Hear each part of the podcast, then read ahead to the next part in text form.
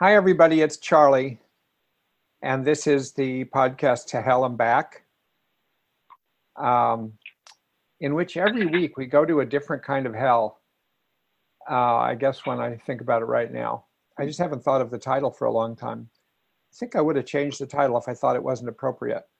But I think it fits most things we do because the kind of hell we're talking about right now, I don't know if it's really hell is quite the right word. It's the um, it's being in this era of politics where every day coming from all over the place is all kinds of news, all kinds of information, all kinds of decisions that set off negative feelings in people on both sides of the arguments. Um, and uh, so it's kind of interesting because it just keeps boiling along. And so I don't know if it's quite hell. I think it's very different for different people. For some people, it truly is hell, and I've known some of them, and they just can't stand it, and they're ready to leave the country. And for other people, it's just nonstop um, preoccupation or just annoyance with what's going on, and and and big time worries for some people. So anyway, that's what we're talking about. Um, and I want to tell you that uh, for those of you who listen to this and then wonder uh, when will be the next installment of the podcast and the, this topic in particular that the plan for the next podcast is uh, today is the ninth is the 5th of march 6 o'clock massachusetts time and the next one will be three weeks from now the 26th of march 6 o'clock massachusetts time. Uh, it'll be announced on my website and i think it'll be a continuation of what i'm doing today but i want to see what i get to today. Just had a lot of different thoughts about where I'm headed with this today. Um, so, um, let me start with this. may not sound like it has anything to do with the topic. The other day, Monday, my usual Monday, is that for the first uh, three hours, I do a consultation at the Department of Mental Health usually with a about a treatment that's not going very well uh, of a uh, some patient in the public sector, and they come with their team and their sometimes their therapist, the psychiatrist, and so on, and we do a, a whole big deal consultation. I love these. I mean, starting these, starting my week with that every week is uh, one of the joys of my work life. It's really like, you know, a real challenging, gripping engaging thing for me. And often there's very few suggestions you can make after somebody's been struggling for so long. And on Monday, I saw this 21 uh, year old woman, Hispanic, uh, from the big city in our area. Um, she was uh, had a, a long several years of psychotic disorder she has PTSD from a lot of incidents in the past and a really difficult childhood. She had, um, uh, she's impoverished. She really has very little money. Uh, she has some medical problems. Uh, and she copes uh, financially by being a prostitute, which also brings her uh, into a relationship with a pimp, a man uh, whose place she lives in some of the time, otherwise, she's homeless. And uh, she, you know, will see several men in a given night uh, to make money for uh, him, and he pays her some money. Uh, he treats her not very well most of the time, and yet he does pay her, so she's very dependent on him. Um, and uh, all of that is her baseline. I mean, that's her life. And then, in addition, uh, she repeatedly tries to kill herself. Uh, and she goes in and out of hospitals. So they were coming, the team came and brought her in order to uh, bring up the question is there any way to slow to cut down on the cycle of suicidal events and hospitalization she's been doing it for years so it's kind of like a long-standing problem very complex, interwoven with her lifestyle, interwoven with her biology, interwoven with her PTSD, interwoven with her psychosis, and with impoverishment and with things that are cultural factors, social factors of being a Hispanic psychotic person in a large city. Um, and so, what did I do? Because I had a certain amount of time with her. What I did, because I gave you a certain amount of general, I call that general, it's disturbing information, general information. It's a summary of a lot of events. Is that I, I asked if she and I could pick one event, a recent suicide attempt and hospitalization, and go over it in great detail.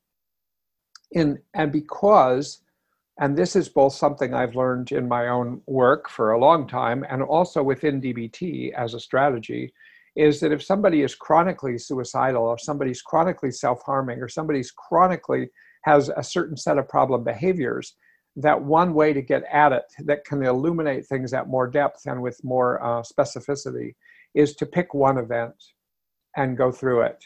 And that one of through that one event as a lens, you see the whole picture and you can't see everything, but one event gives a certain kind of illumination that you can't get by talking in general about the problem. Uh, so sometimes it's weird because you feel like, oh my God, this is a huge thing we're dealing with, and there's so many problems. But actually, I'm zeroing in on one recent event in order to get the details and get what we call a behavioral chain analysis. And then from there, you can start asking questions about what to do about that chain, about the behaviors in that chain. So I want I want to I I want to now relate this to what, what I've been talking about. Because I've been talking in general about this big problem of our maintaining our psychological lives, managing our distress these days in a context where there's a, a political uh, polarized environment with all kinds of uh, mistrust and hatred and dislike and dread and fear and anger and events day after day after day after day. And uh, and to, to where it just seems to go on and on and on. And you open the paper or your phone or the internet on a given day and you see another five things that trigger you. You know like this morning i get up and pretty soon after i get up i'm reading about uh, a little bit about the details about an agreement we're making with the Taliban and Afghanistan's government that's going to result in bringing some of our troops home.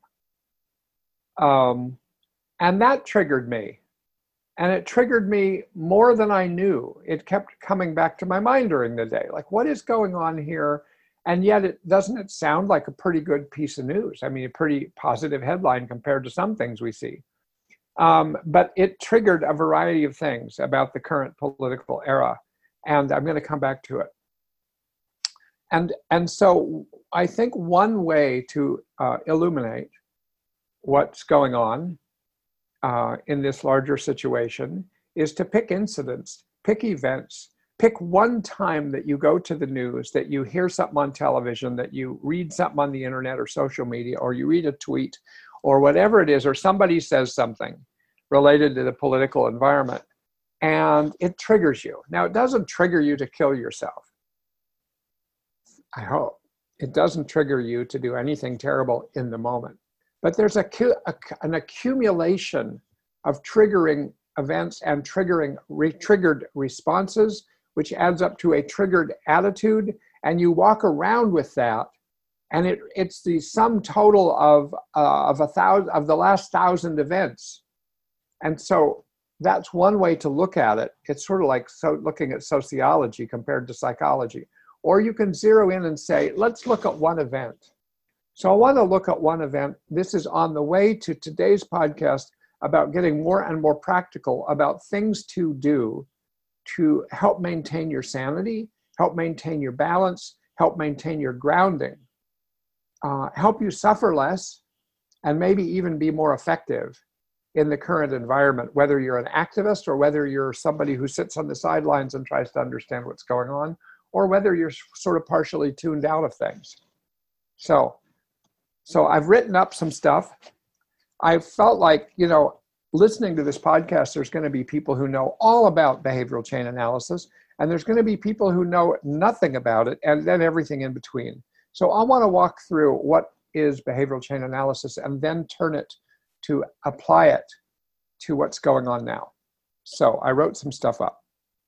Let me read it to you, this part. When you're trying to sort out a distressing, confusing, dysregulating experience set off by some kind of input, some kind of triggering event, in DBT called a prompting event, it can be illuminating to use a behavioral chain. You spell out detail by detail in chronological order the sequence of how you got from point A, where things where you started, to point Z, where things are bad enough that you might even engage in some regrettable action. Let's say, for instance, that you're someone who works on a podcast for years and you invest in it and you try to make it informative and helpful. And you always wonder how it sounds to people who listen to it or who watch it. And let's say you didn't get a good sleep the night before you do the podcast. And let's say you're on overload with commitments in your life and obligations, and you're worried about the coronavirus and about the lives that your children will be able to have in the current environment extended out long term, whether it's climate change or other things. You are at, from our point of view, the left end of the chain, the beginning of the chain and it is what we call the vulnerability factors. In this example, from what I've told you so far, you would have what I might call general vulnerability factors. Things like poor sleep, worries about the world, stresses in your life, etc. Things that make you vulnerable to whatever comes your way that day. Now, um, then there are what I might call specific vulnerability factors. The type of factors that render you specifically vulnerable with respect to the particular triggering event or prompting event that comes at you that day that you're trying to analyze. Like to care about your podcast renders you vulnerable to your podcast. To care about whether it is effective, to care about whether people like it and learn from it, to have doubts about the choices you make in it that make you specifically vulnerable to any kind of feedback, feedback you get. You're pleased with positive feedback. But let's say, for sake of argument, that someone informs you that you are boring or tedious, or that you talk too much when you interview people, even though you thought, how can, how can you talk less? But then, of course, you could let the other person talk more.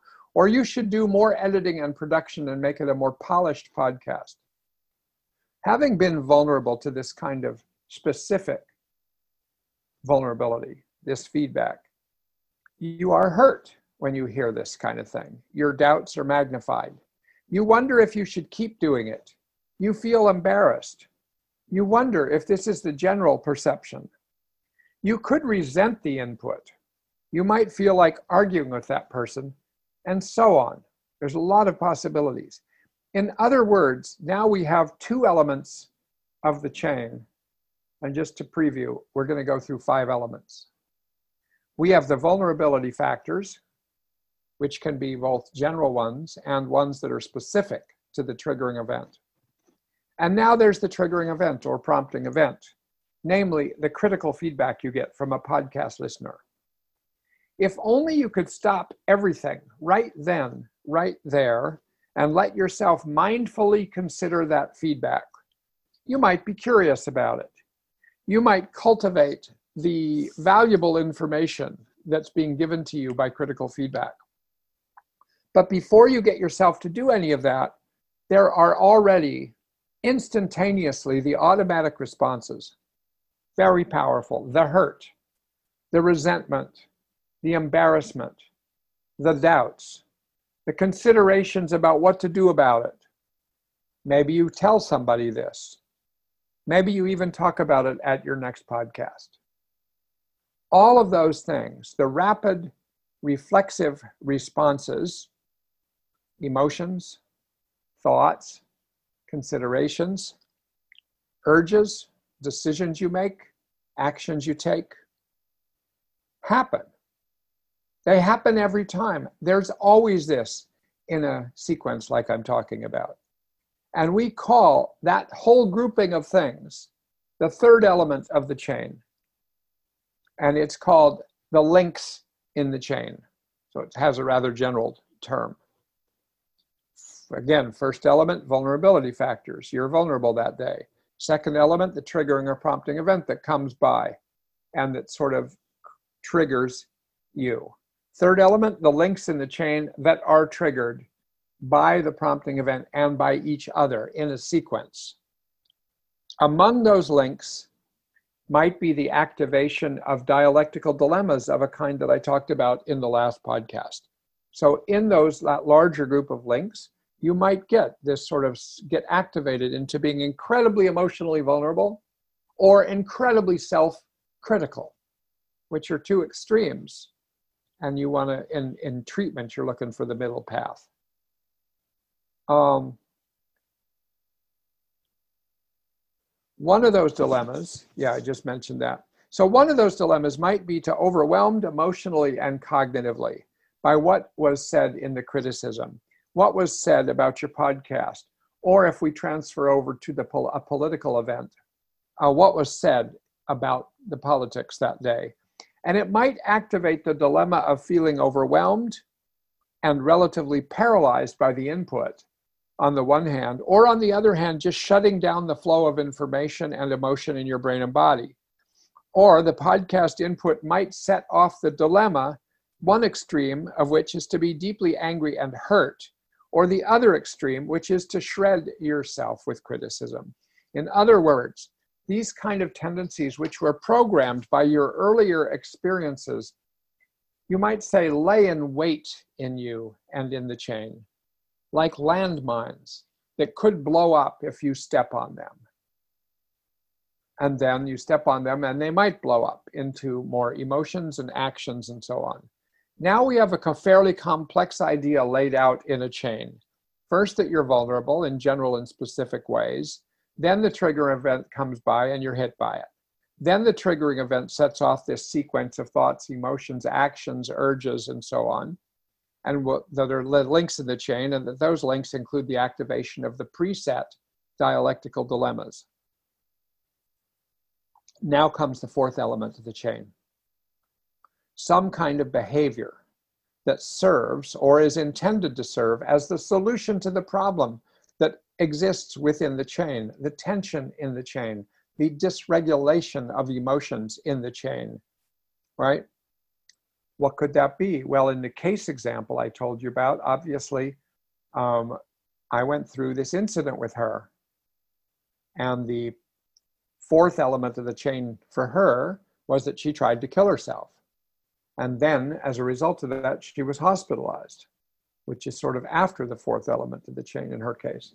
So the attempt to kill herself was an attempt to find a solution to the fact that she had a very bad day to begin with. She saw six men in a hotel room.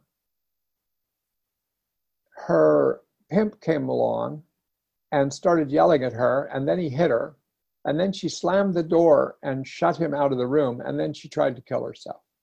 So there was a whole sequence of events that helped me understand things in vivid detail and a kind that you can't get generally. Now, what would it be in the person who has this tension or conflict or discomfort or dysregulation about the feedback about they got their, about their podcast? Because you don't just have to apply this to things when you do something like try to kill yourself or commit a violent act or anything else that's dramatic. It could just be what you do that is your solution to the tension in the chain. Maybe you decide to stop doing podcasts. Maybe you decide to change how you do them. Maybe you just stop thinking about it or mentioning it. You just suppress the whole thing. You don't think about it again. Or maybe you talk about it in a future podcast. Or maybe you contact the person who wrote the critical email and you defend yourself and you argue. Or you thank them for the input and you consider whether you should change things and a thousand other options, right? In DBT, this moment in the chain, this solution, so to speak, is called typically the problem behavior. Because it is a problem behavior, that prompts us to even look at the chain in the first place. However, in a broader sense, it would not have to be a problem behavior. In fact, in preparation for this podcast, I thought maybe we should be calling it a solution behavior. The behavior that helps to resolve the tension in the chain, improve the dysregulation, or whatever. And finally, after the solution behavior, the fourth element of the chain, we come to the final element of the chain, which is the consequences of the problem behavior or solution behavior. Some of those consequences might reinforce doing the same problem or solution behavior again in the future because you reinforced for it. Um, or the consequences might punish the way you solved it or the way the problem behavior was, and you might not do it again. So that's the way we think of and use a behavioral chain in DBT to illuminate a sequence of pretty automatic responses, and it can lead to greater clarity and understanding. It's a way of spelling out a story. You know, I'm sort of a storyteller if you've listened to many podcasts, and and one, one thing I love about behavioral chains is it's just a structured way to tell a story. And it opens the door to recognizing if you want, where you might do things differently in the future in the similar chains in the future. Doing the chain is a way of being mindful of your own process and of finding ways to change your own process. Okay? So, what does this have to do with the distress during the era of Trump? Let's say you're a supporter of Donald Trump and you're following the news about the management of the coronavirus in the United States and you read something within the past few days in the newspaper or on social media or on TV in which Trump is criticized by those on the left for not really understanding the virus, not really understanding the science of the virus, even though he's sitting in the same room with people who are scientists, not really caring about the virus, not really believing that it actually is going to hurt anybody, but seeming to care more about the effect on the stock market which is in turn the effect on his future election prospects. He's accused by those on the left who get all over the internet and television uh, that he's deliberately using denial, uh, that he doesn't understand science, and that he just keeps painting a rosy prognosis over everything. Um, and let's say this is your triggering event. All right. In other words, you are a Trump supporter. And let's say you see all of this, including the criticism from the left. Let's say it's your triggering event. This piece of news falling into your brain is the triggering event. What kinds of vulnerability factors are there already in your Trump supportive brain? Maybe you're among the Trump supporters who really like his personal style, the way he thumbs his nose at usual politics, the way he's willing to disrupt things, the way he holds exciting rallies and uses colorful language, even the way he defies efforts to confine to confine him to speaking the truth. Or maybe you're among the Trump supporters who dislike his personal characteristics and his failings, but you're aligned with his the policies he's pushed forward, the restriction of immigration, lowering taxes for the wealthy, getting conservative judges appointed, and pulling out of international agreements. Whichever stripe you are in in support of Trump, you are sick and tired that those on the left have been attacking him for four years, calling him out on something every single day, never giving the guy a break, trying to bring down his presidency, being determined to destroy him. And as a Trump supporter, you are sick of having to defend yourself and to explain the latest thing that Trump has done. You're burned out regarding the left in particular. Okay, so, given all of that, every additional, so in other words, so you're a Trump supporter, and those are your specific vulnerability factors when it comes to him being criticized by the left.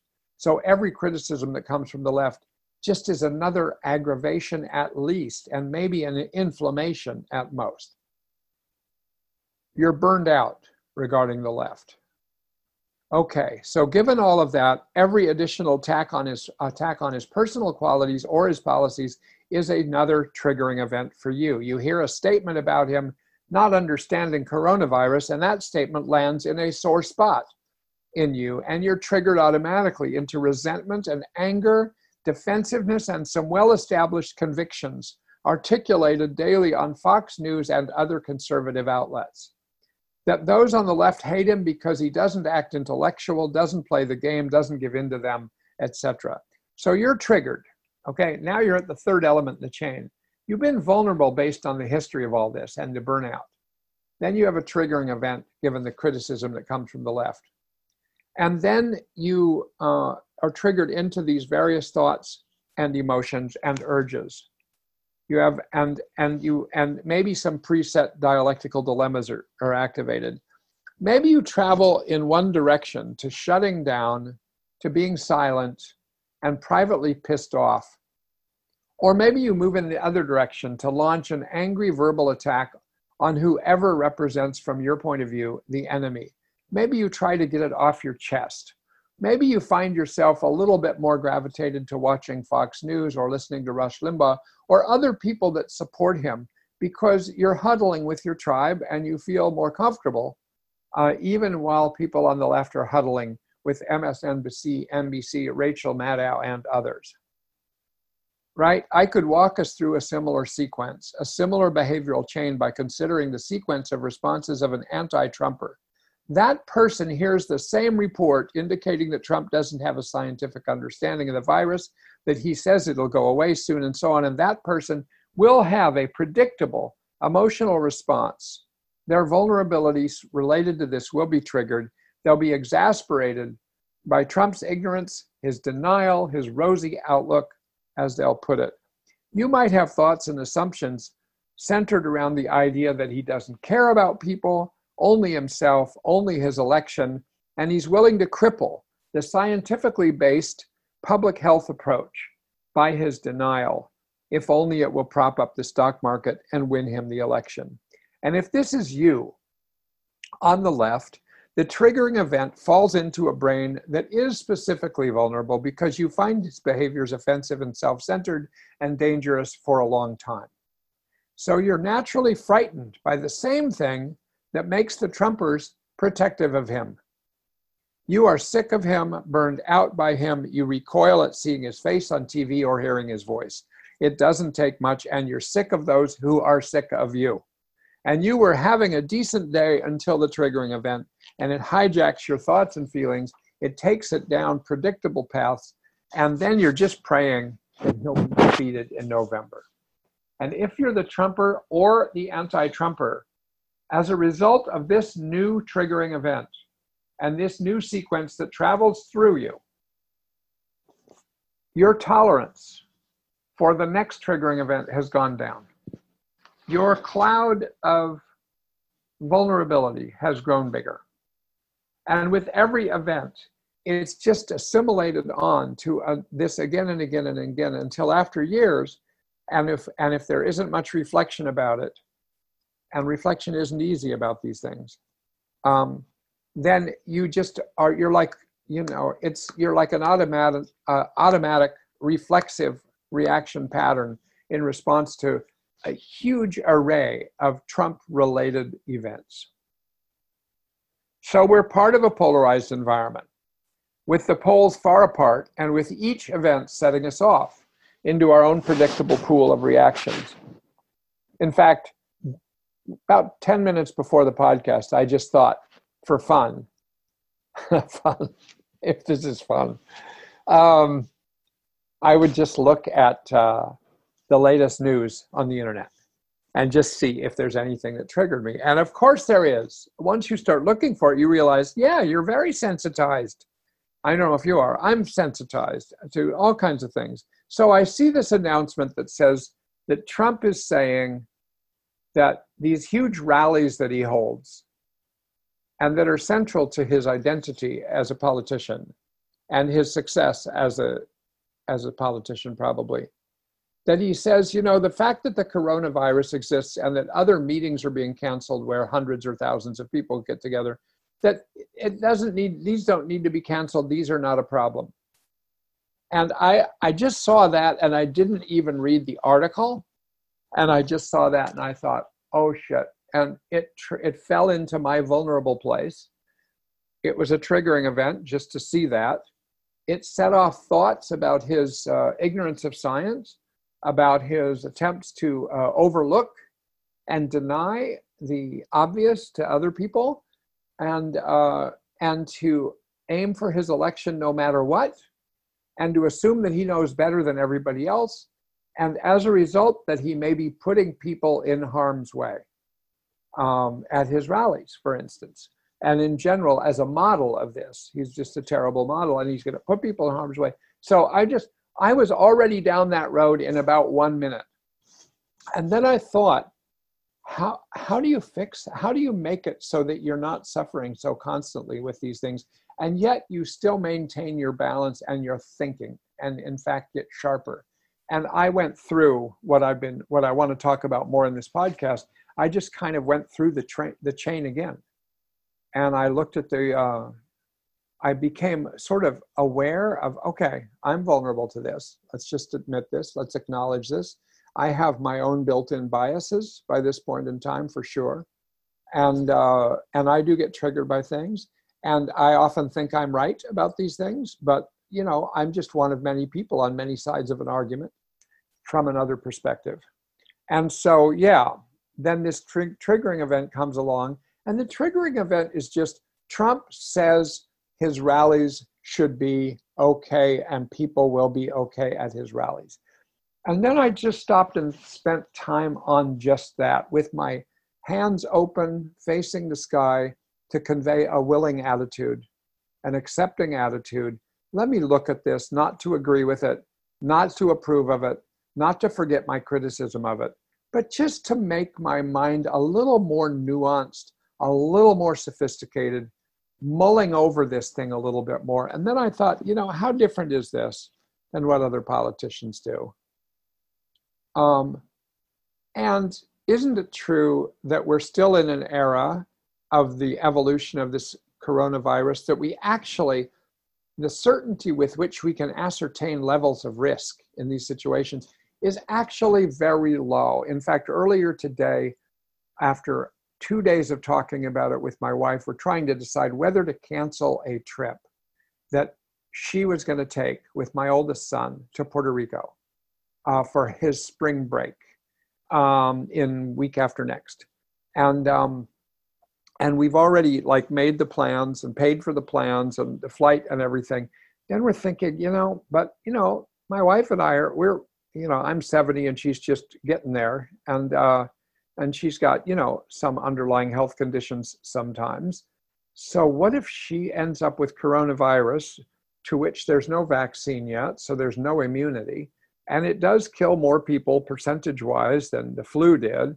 Maybe this is not a good idea even though we don't even know if there'll be a coronavirus on the plane.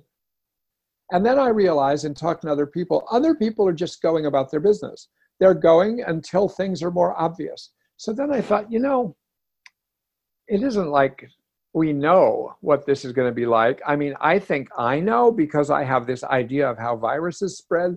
But you know what? We really don't know. Viruses spread like one to, one person to two or three at a time. Maybe it'll be at one of his rallies. Maybe it won't. Maybe if it is, it actually people won't get sick. In other words, there's so much uncertainty that it isn't like so obviously terrible. And he's doing what politicians do, and this is his brand and he's doing, you know, and it doesn't mean, even though I assume this, I'm making a, a lot of assumptions, it doesn't mean that he's not thinking about this.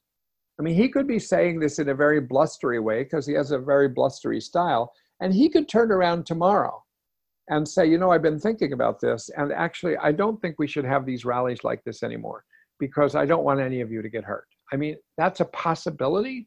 So I don't know. So I just noticed that the triggering event moved me so quickly to my assumptions, so quickly to my ideas, my thoughts, my judgments, and then my emotions, both my negative emotions about that kind of statement, but that statement in light of a thousand previous statements. So then I realized, okay, let me stop and think about this chain. And my first point to you all tonight uh, about this is that, and it's a big one, is that if you're willing, I think there's a lot of advantages to be had once you look zero in on one event, one incident, one chain of events through which you think like this, to sort of take it a step at a time, dismantle the chain a little bit, mull about the different elements in the chain and, and think about them and think and think more broadly about them. Put them in a larger context where you actually employ your intellect,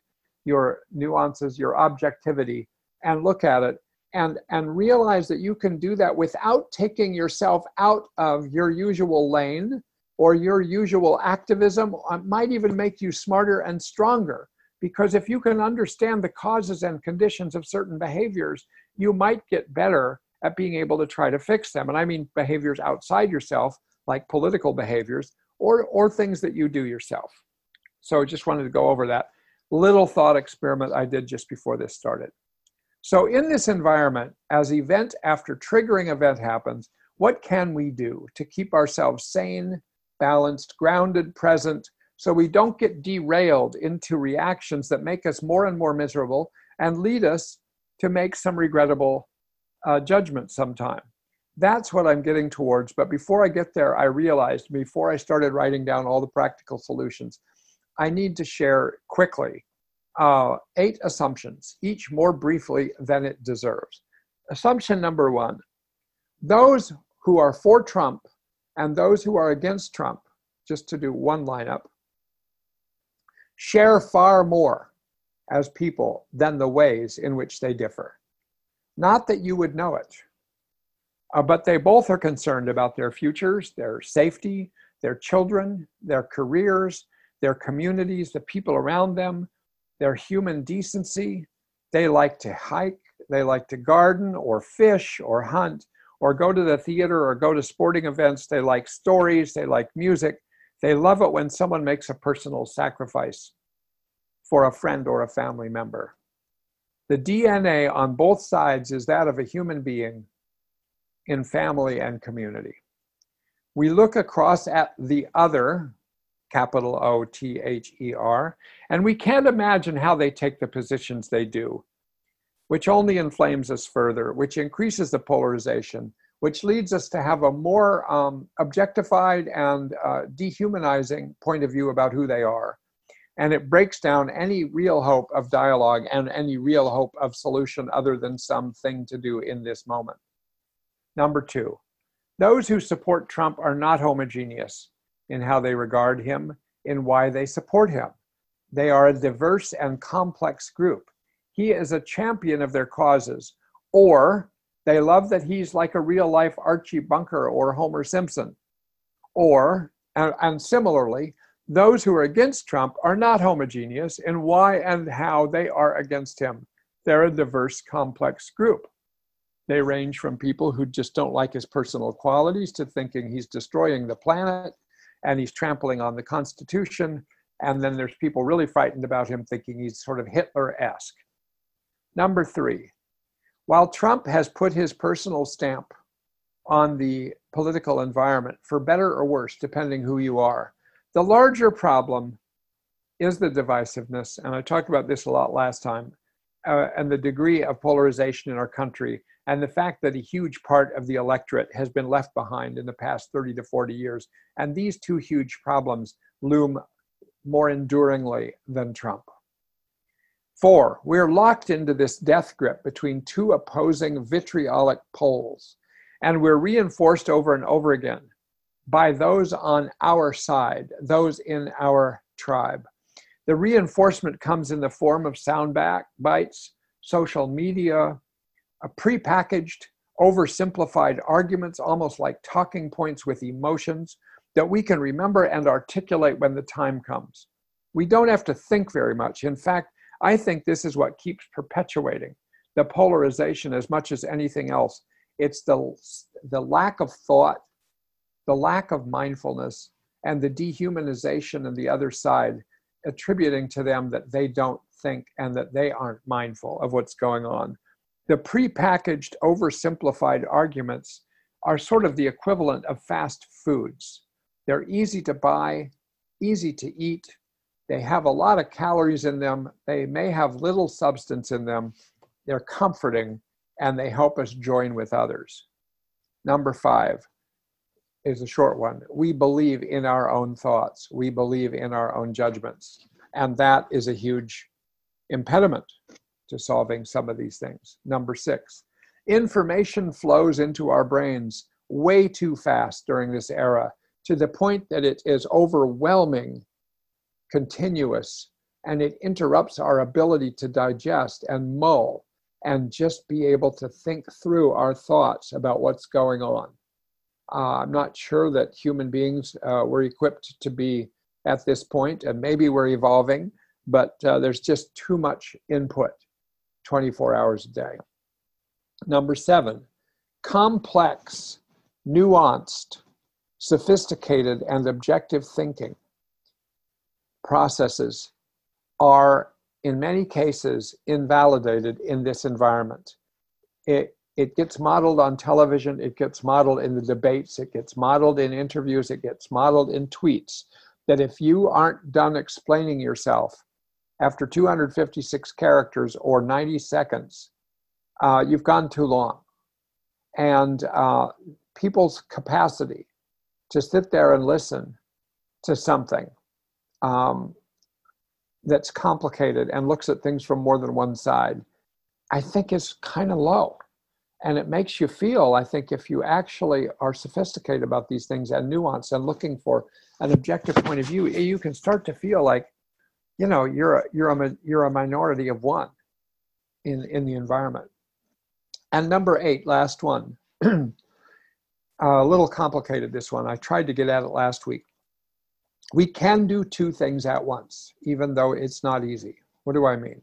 On one hand, we can strive to be objective, nuanced, to validate aspects on both sides of an argument, to work toward balance and dialogue, and recognition that actually, in many ways, we're all in it together. this, especially for most of us, requires seeing the wisdom of the other side because we already see our own wisdom to have the patience to actually think through an issue. And on the other hand, on the other hand, the other thing we can do at the same time is that we can, uh, even though we're trying to preserve our point of view with obje- objectivity and balance, we can also ardently take our own position. We, our likes, our dislikes, our worries, and our hopes and our own assessment of the likely consequences of various choices, and we can work like hell to achieve our own vision. So don't think that just because you're doing number one, which is to be balanced and to try to see both sides of the argument, or 14 sides of the argument for all, that you're not going to, on the other hand, take your own position that's aligned with your own values and your own goals and your own fears, and you're going to fight like hell to see it through. Both of these are possible. And somehow, I think in this era, it's hard to take two sides at once. So, what can we do to take care of ourselves, to expand our awareness and increase our effectiveness and our compassion, and reduce our suffering and maybe that of those around us? I'm going to turn to the principles of DBT and to the skills of DBT for the for some answers to this. Um, there are three, just brief overview, there are three sets of principles in DBT, at least according to me. I wrote a book called DBT Principles in Action, and I really went through all of DBT a lot and uh, tried to extract the principles. And I thought I came out with five principles of the paradigm of being absolutely accepting and mindfully aware five principles that are aligned with the paradigm of cognitive behavioral therapy and changing behavior, and five principles that are aligned with the paradigm of dialectical philosophy or dialectics in DBT. So there's really 15 principles, and I'm not going to go through all principles. Uh, it would take me another uh, several podcasts. Um, so I'm going to, and, and then there are four sets of skills. So really, I'm just going to be turning now to the principles and the skills, and I'm going to start with uh, the set of acceptance-based principles and things that they can help you with in this situation. Okay.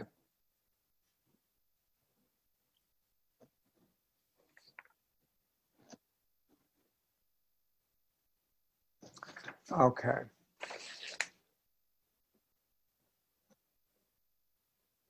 So, the first principle, each of these to me is huge, and they're very, um, by now, in for me, I don't know if they'll sound practical to you, but they're very practical to me. I use them over and over again every day, many of these.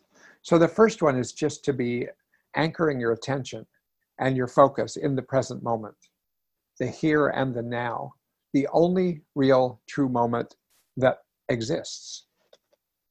The political environment pulls our attention into the past, things that have happened, mistakes that have been made, regrettable incidents, how you ran a campaign, how you lost an argument, how something happened in the Senate, uh, or victories, all of which is history now, and all of which just drags us back into the past. So you want to know those things, you want to go over those things, you want to learn from those things. Also, political the political environment pulls our attention into the future.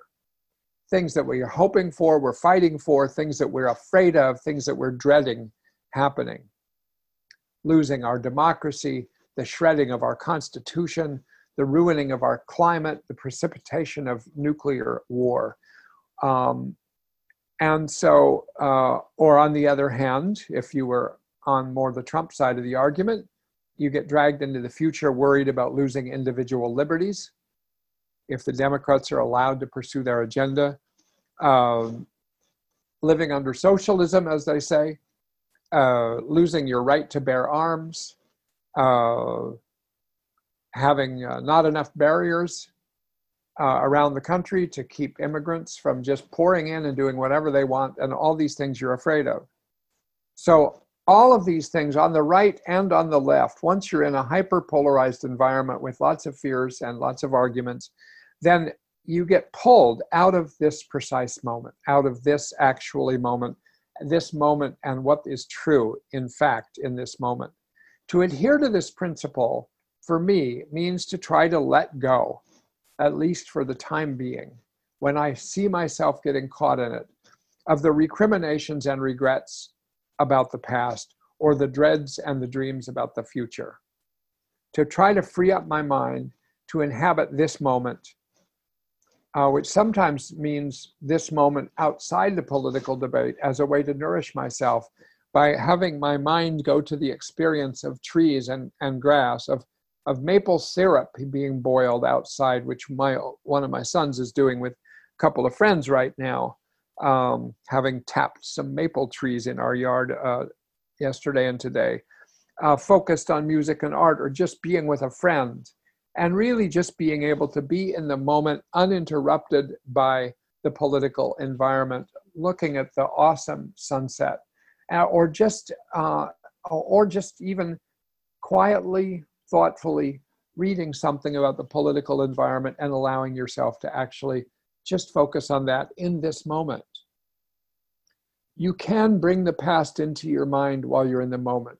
You can bring the future into your mind when you're in this moment, but you're less likely to get hijacked by the past or the future and the emotions associated with the dreams and the hopes and the uh, losses and the fears. You're less likely to get caught in them as profoundly and be, and therefore stay more balanced, balancing your rational mind with your emotional mind.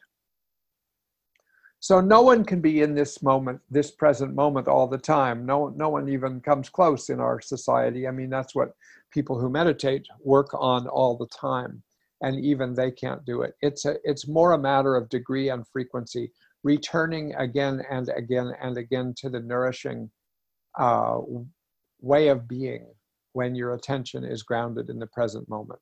Second principle: non-attachment some of our suffering is probably inevitable, uh, is unavoidable, is understandable. But some of our suffering comes to the way we get attached to an idea that has to be realized, a political position that has to prevail, a fear as and and as as fear, a fear that's based on our prediction of what will happen, and we get convinced that we're right about that. Something we're attached to. We suffer when we think we know, we think we are convinced what should happen, when we totally believe in our thought and our judgment. what has to take place. Trump has to lose. Trump has to win.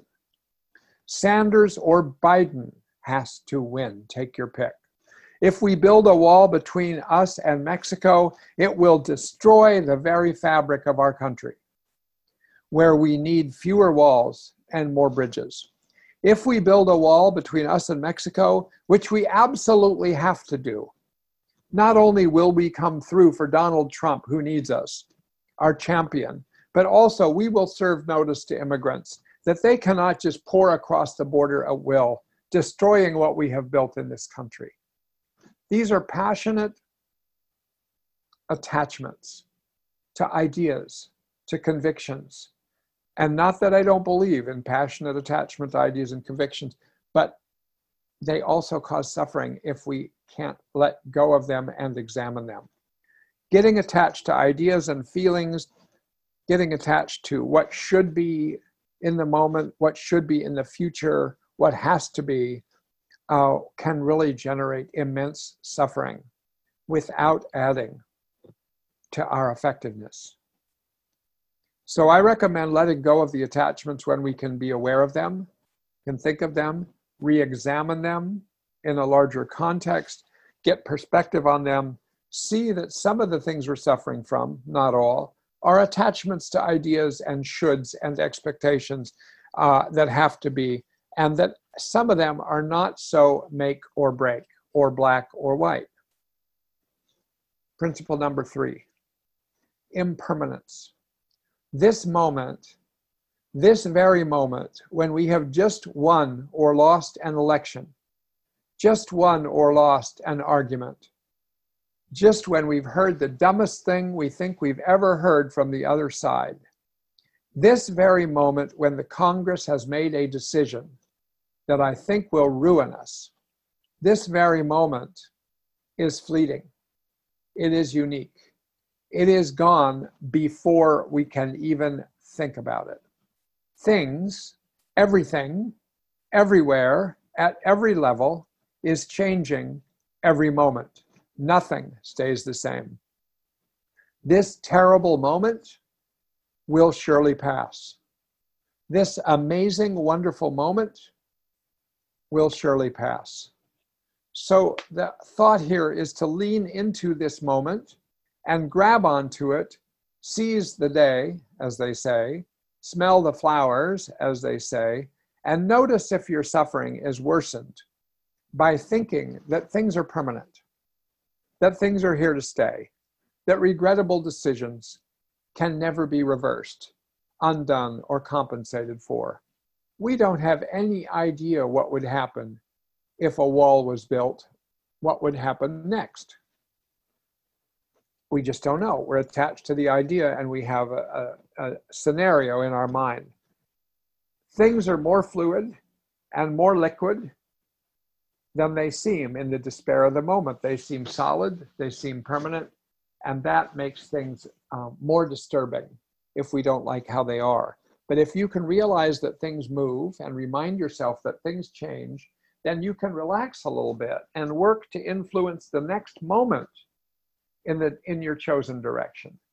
But don't be so attached that it has to go a certain way, or that it's going to be this way forever, or that your uh, efforts are not going to get repaid one way or another by the reaction to them, even if it isn't obvious they succeed in the moment. Fourth principle, interbeing. This is a deep one and not as easy to explain. Not that the others were easy, but this is really harder. But when you take it in and get on board with the perspective in the idea of interbeing, everything looks different. Let me use Thich Nhat Hanh's metaphor about waves and water. Probably some of you know this. Historically, we can think of ourselves as waves coming in toward the shore. We can think of a political party as a wave coming toward the shore, a political movement as a wave. All the waves are coming in toward shore alongside each other. Each wave has a certain size, a certain shape, a speed, a level of force in it, And a given wave, if it had the capacity to look, it may look at itself and look at the other waves coming in nearby and come to certain conclusions, such as I am a bigger wave than that one. I am a smaller wave. I am a faster wave. I am a slower wave. I am a more beautiful or ugly wave. I am a brilliant wave or a dumb wave. And waves develop attitudes, maybe a superior attitude or an inferior attitude. As long as we align our identity with that wave, that's the wave way of looking at yourself or your political party or your movement or your friends. I am part of the Trump wave, you might think. We are bigger, stronger, more powerful, more intelligent. We're more down to earth than the anti Trump wave that is intellectual but not grounded, that is more elitist, that is less substantial, that looks nice, but actually, through its decisions, are destroying the other waves.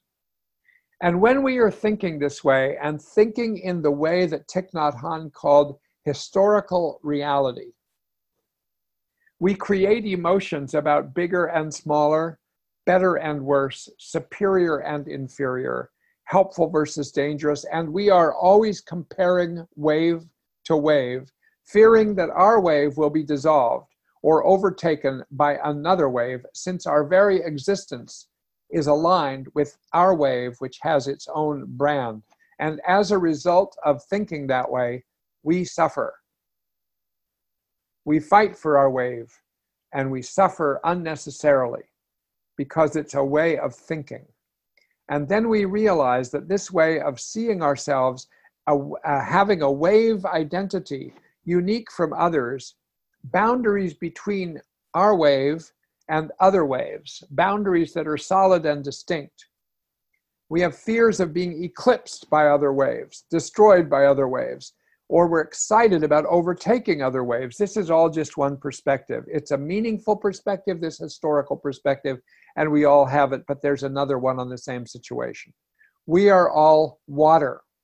Yes, regardless of the characteristics of each wave, all waves are made up of water the same exact ingredients, H2O. We are all so alike if we look past the shape and form of the wave of the moment.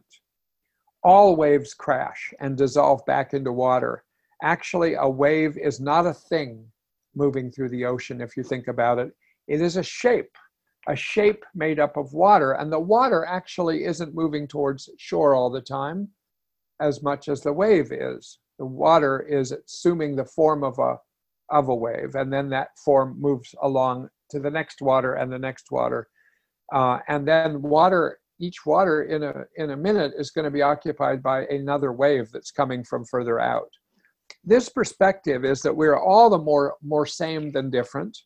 We're all intimately related to each other, and we're all interdependent on each other for the shapes of our waves our lives, our political parties.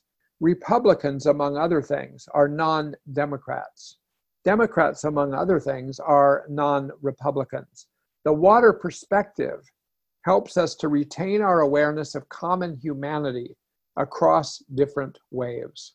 When we are caught up in our own simplistic, prepackaged arguments, our tweets, our Facebook posts, our attacks on each other, our assumptions about the other, we suffer, and the otherness between us looms so much larger than our waterness, our commonality.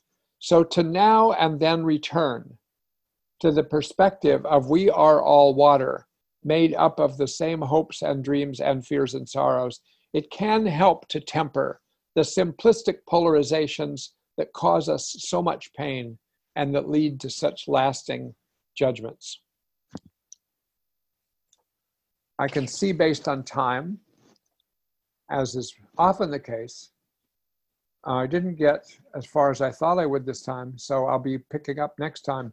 But I got through four principles out of five, and then I'm going to start on on a bunch of skills, and then I'll continue. So that that'll be the content of the fourth podcast in this series. But to remind you, it won't be here until March 26th. So have a good three weeks. I hope you enjoy listening to this, and uh, I hope that it begins to help with some perspectives and and maybe principles by now, and in the future some skills I'll get to. Thanks very much. Take good care. Bye.